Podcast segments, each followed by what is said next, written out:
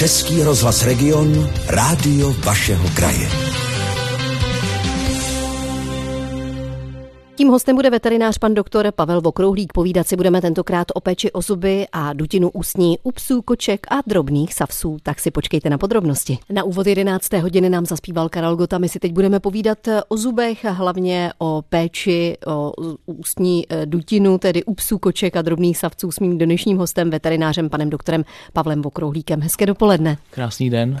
Tak to, že se starají lidé o své zuby, tak to, pane doktore, je jasné, protože chceme ty zuby mít co nejdéle.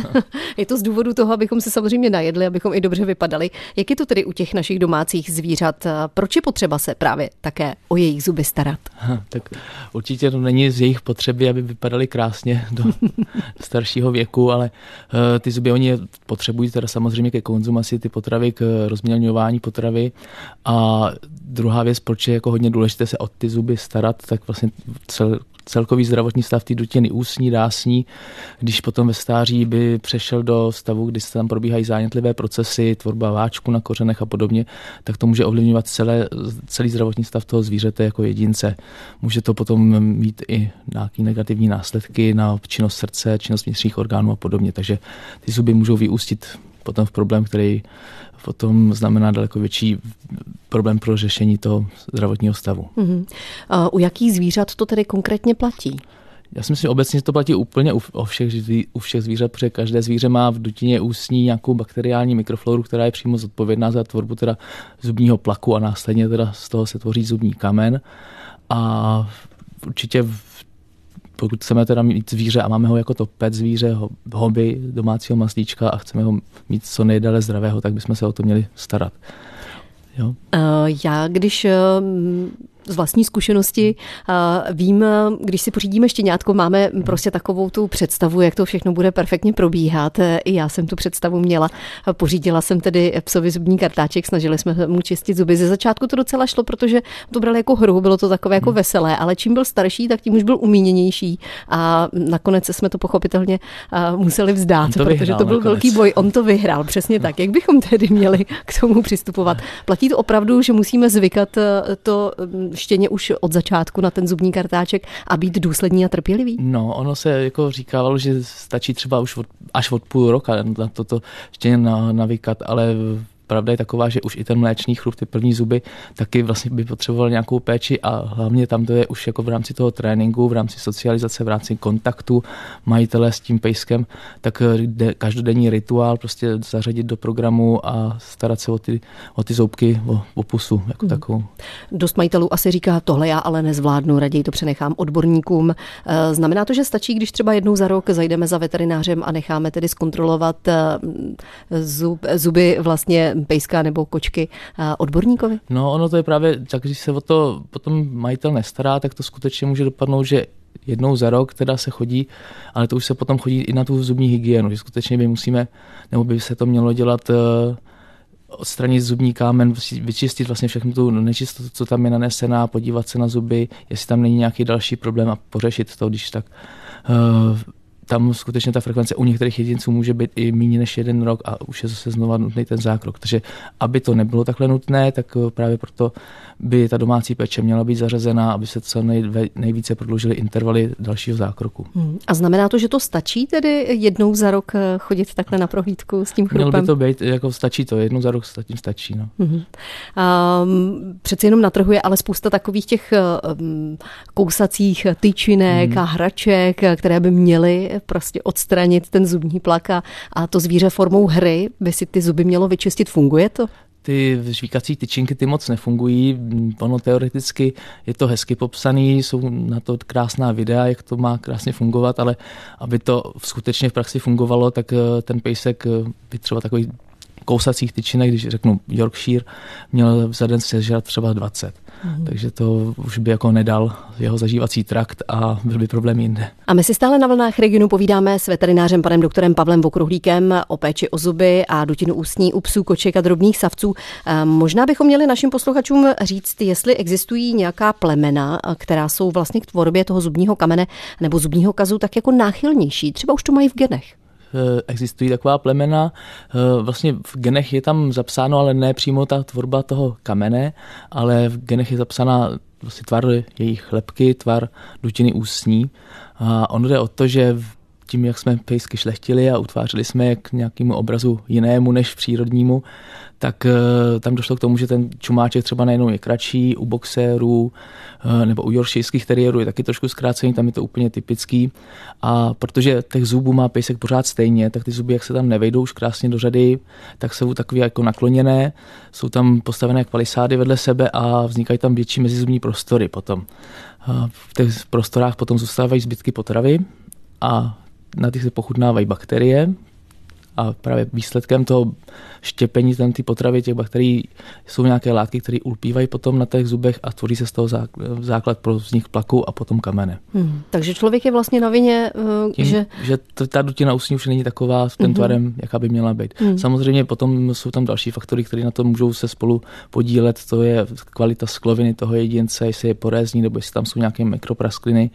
To už uh, do sebe potom hraje ruku v ruce i takové návyky toho pejska, jestli někde má rád tahat kameny nebo kousat do nějakých tvrdých předmětů a může si teda tu sklovinu poraňovat.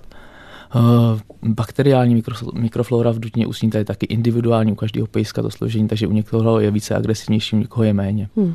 Tak jako u lidí vlastně někomu rostou zuby křivě, mohou hmm. tak růst i psům a pak je vlastně i to čištění složitější. Ano. Tam třeba často se stává, že u právě joršijských teriérů mají problémy s výměnou chrupu, zůstávají tam mléčné zuby delší dobu, než by měli.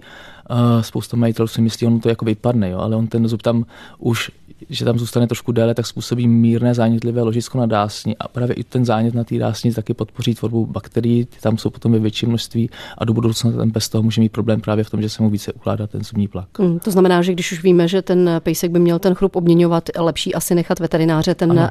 první zub, ten mléčný vytrhnout. Vytrhnout, pokud je to nutné, že už tam skutečně rezist ten set toho zubu je uh, delší dobu, než by měla být. Určitě v době výměny toho zubu nebo těch zubů, pokud si majitel není jistý, dokdy to má být všechno hotové, tak raději klidně, ať zajde na veterinu a veterinář to zhodnotí, jestli to je v pořádku nebo hmm. ne.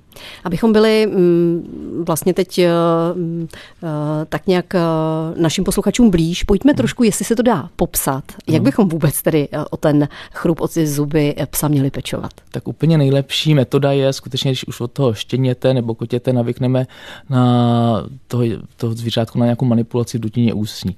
Eh, ta péče by měla být teda optimálně každodenní, ale když se to provede dvakrát do týdne, tak to ještě jako funguje. Eh, používáme na to zubní pasty, které jsou speciálně určené pro zvířata a jsou to zubní pasty ještě podotknu enzymatické, protože to čištění jako takové neprobíhá hlavně teda tou mechanickou formou jako u nás u lidí, ale formou účinku enzymů, které jsou obsažené v té zubní pastě.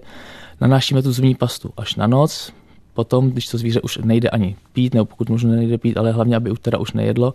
A právě celou noc ty enzymy potom můžou krásně fungovat i dutině ústní ve slinách toho zvířete a ten účinek je tam nejlepší. K tomu nanášení té pasty stačí prst, zubní kartáčky, které jsou takové té návlekové na prst, tak ty jsou jenom pro trénink, ty nějak neslouží k tomu, aby si majitelé nemysleli, že tím kartáčkem něco jako mechanicky vyčistí, takže to ne, to je jenom prostě natřít tu pastu na ty zoubky a u plemen, které jsou trošku větší a vyjde se tam zubní kartáček, tak můžeme používat zubní kartáček. Existují zubní kartáčky veterinární, mm, zatím musím říct, že co se dělali výzkumy, který kartáček je nejvhodnější, tak vyhrávali humání němný kartáčky pro děcka. Mm. A jak to funguje u koček? Přeci jenom kočky jsou trošku svéhlavé, jsou to mm. šelmy. To trošičku jinak. Eh, nedokážu si představit, že by byla kočka, která by si dokázala, nebo která by držela kartáčkem redit v puse.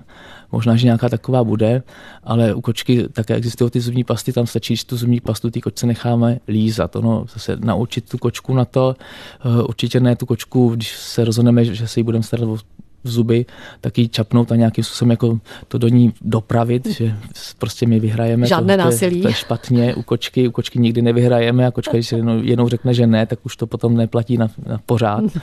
Takže tam eh, musíme pomalinku ji navykat. Dobré je to zařadit taky do nějaký každodenní činnosti, zapojit to někam, že třeba přijdeme z práce a potom, co jdeme hned první dělat, tak je dávat tu pastu. A ta kočka si to tak zafixuje v hlavě, že už za pár dní to bude vyžadovat sama. Stále si s veterinářem panem doktorem Pavlem Okrohlíkem povídáme, jak pečovat o zuby, o ústní dutinu u našich čtyřnohých miláčků, tak jak na kočky, na psy to už víme, pane doktore, ale jak pečovat o chrup králíků a morčat? Eh, tam se musíme taky pečovat o ten jejich chrup.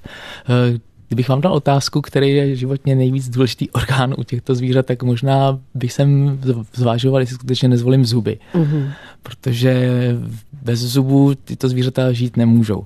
Kočka i pes to dají, ale králík, morče, ty to nedají, nebo hlodavci. Jsou to hlodavci. Jejich zuby jsou úplně jiné. Jejich taková charakteristická vlastnost je, že pořád rostou a rostou poměrně dost rychlým tempem a z toho důvodu to zvíře, tak jak je adaptované na svoje životní podmínky, odkud teda ono zešlo, odkud pochází, tak eh, je přizpůsobený přijímat suchou trávu, suchá tvrdá stébla, které musí opakovaně mnohokrát v té dutině ústní prostě přežvíkat.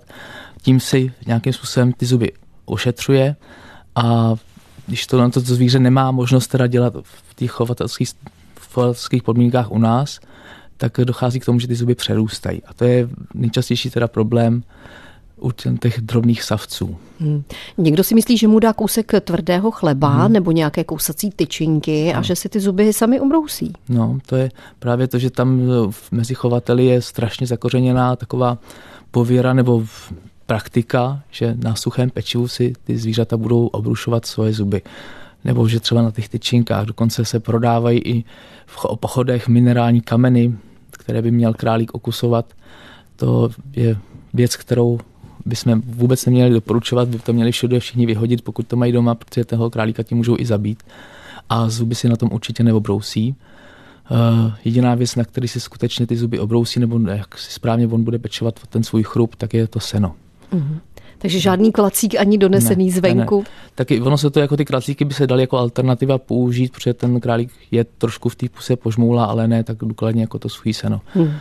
Dost často vídám právě majitelé králíčků chodit k veterináři. Znamená to, že veterinář kontroluje tedy stav eh, jejich eh, zubů ano. a možná třeba i přibrousí? Přesně tak, tam eh, to, mm, to se musí kontrolovat, protože když tam potom přijde králík, který má ty zuby přerostlý a má je přerostlý poměrně třeba dost, tak tam může dojít k tomu, že už se nám posune postavení čelistí vzájemný k sobě a tak, jak ty čelisti prostě už přesně nenasedají, tak ty zuby budou do budoucna prostě stále přerůstat a přerůstat.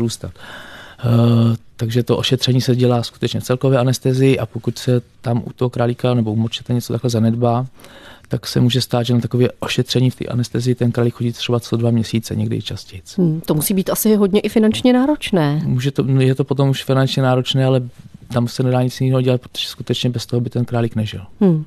A jak potom celková ta narkoza působí na takové drobné zvíře? Hmm, podle zkušeností, co máme, tak eh, působí poměrně dobře nebo nějakým způsobem ne, nemají problémy. Jsou výjimky samozřejmě, že jsou problémy při probouzení, že to trvá trošičku díl, že to zvíře je trošku malátnější, ale většinou ukončíme zákrok eh, a zvíře za půl hodiny vypadá, jako když se nic nedělalo a přijímá potravu. A my si ještě chvíli v dopoledním regionu budeme povídat s veterinářem panem doktorem Pavlem Vokruhlíkem, jak pečovat o ústní dutinu, o zuby u našich čtyřnohých miláčků.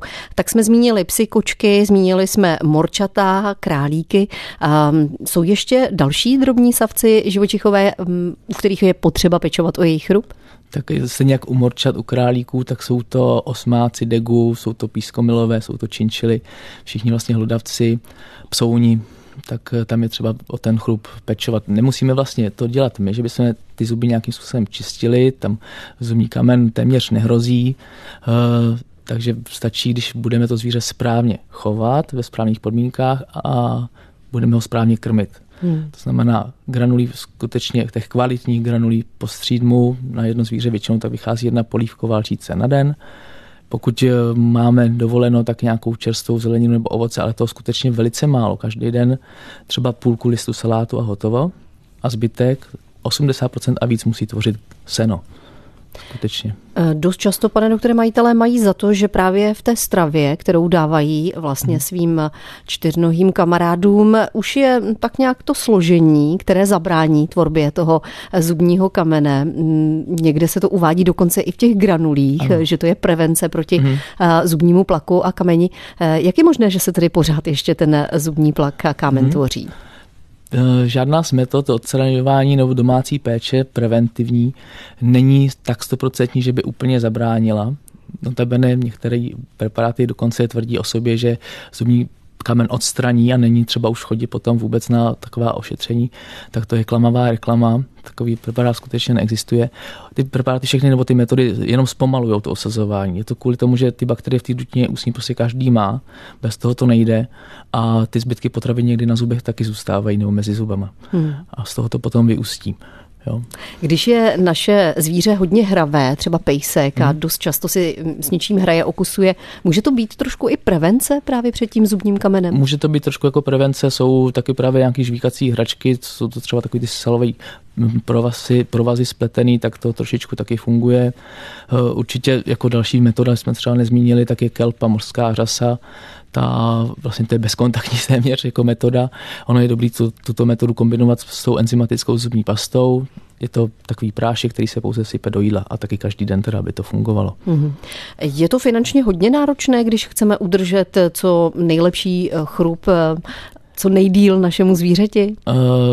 Je to vždycky o, o jedinci, jestli tam, tam ta situace bude takhle nastávat. To jedno šetření toho ty zubní hygieny nebo dentální hygieny může přijít podle velikosti psa, podle závažnosti vlastně nálezu 2 eh, až 5 tisíc se to může takhle pohybovat. A zase je zjištěno, a to je skutečně zajímavá informace, že pejsek, který chodí každý rok na takovýto veterinární zákrok, tak jeho život se prodlouží v průměru až o dva roky. Mm-hmm. Jo protože právě to třeba selhávání srdce u starších pejsků velice často jako příčina je právě špatný stav dutiny ústní. Hmm. A je vždycky potřeba provést tento zákrok, stomatologický zákrok v celkové anestezii. Přeci jenom čím je pejsek starší, tím hmm. více o něj majitel bojí, hmm. že by mohl mít nějaké následky. Jednoznačně ano a neexistuje žádná jiná metoda ani šance, takže neproste a netlačte na veterináře, že to někde dělali bez uspání nebo jen tak zeškrábli, protože to funguje, když se to dělá bez uspání, jednak ten veterinář nemá možnost si prohlídnout tu dutinu ústní skutečně důkladně a celou. A jde o to odstranit všechny zánětlivé ložiska, aby tam nebyly. Když se odstraní jenom ten největší zubní kámen, dobře, ale zbytky tam zůstanou, takže ten proces furt probíhá dál, neměl to vlastně vůbec smysl.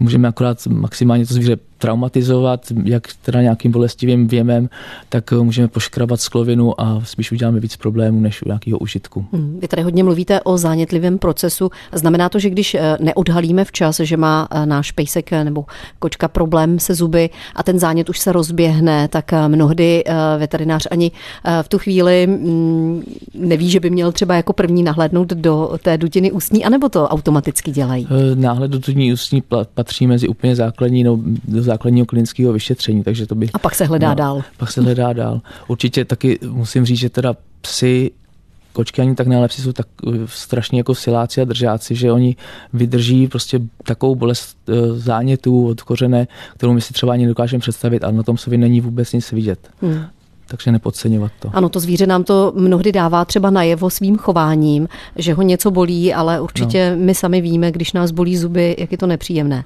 To určitě, ale říká se, že třeba člověk by mlátil možná si hlavou do zdi tou bolestí, kterou by měl a pes neřekne nic. Žere normálně, možná, že třeba může být trošičku takový nevrlej, když ho chceme pohladit. Mm-hmm.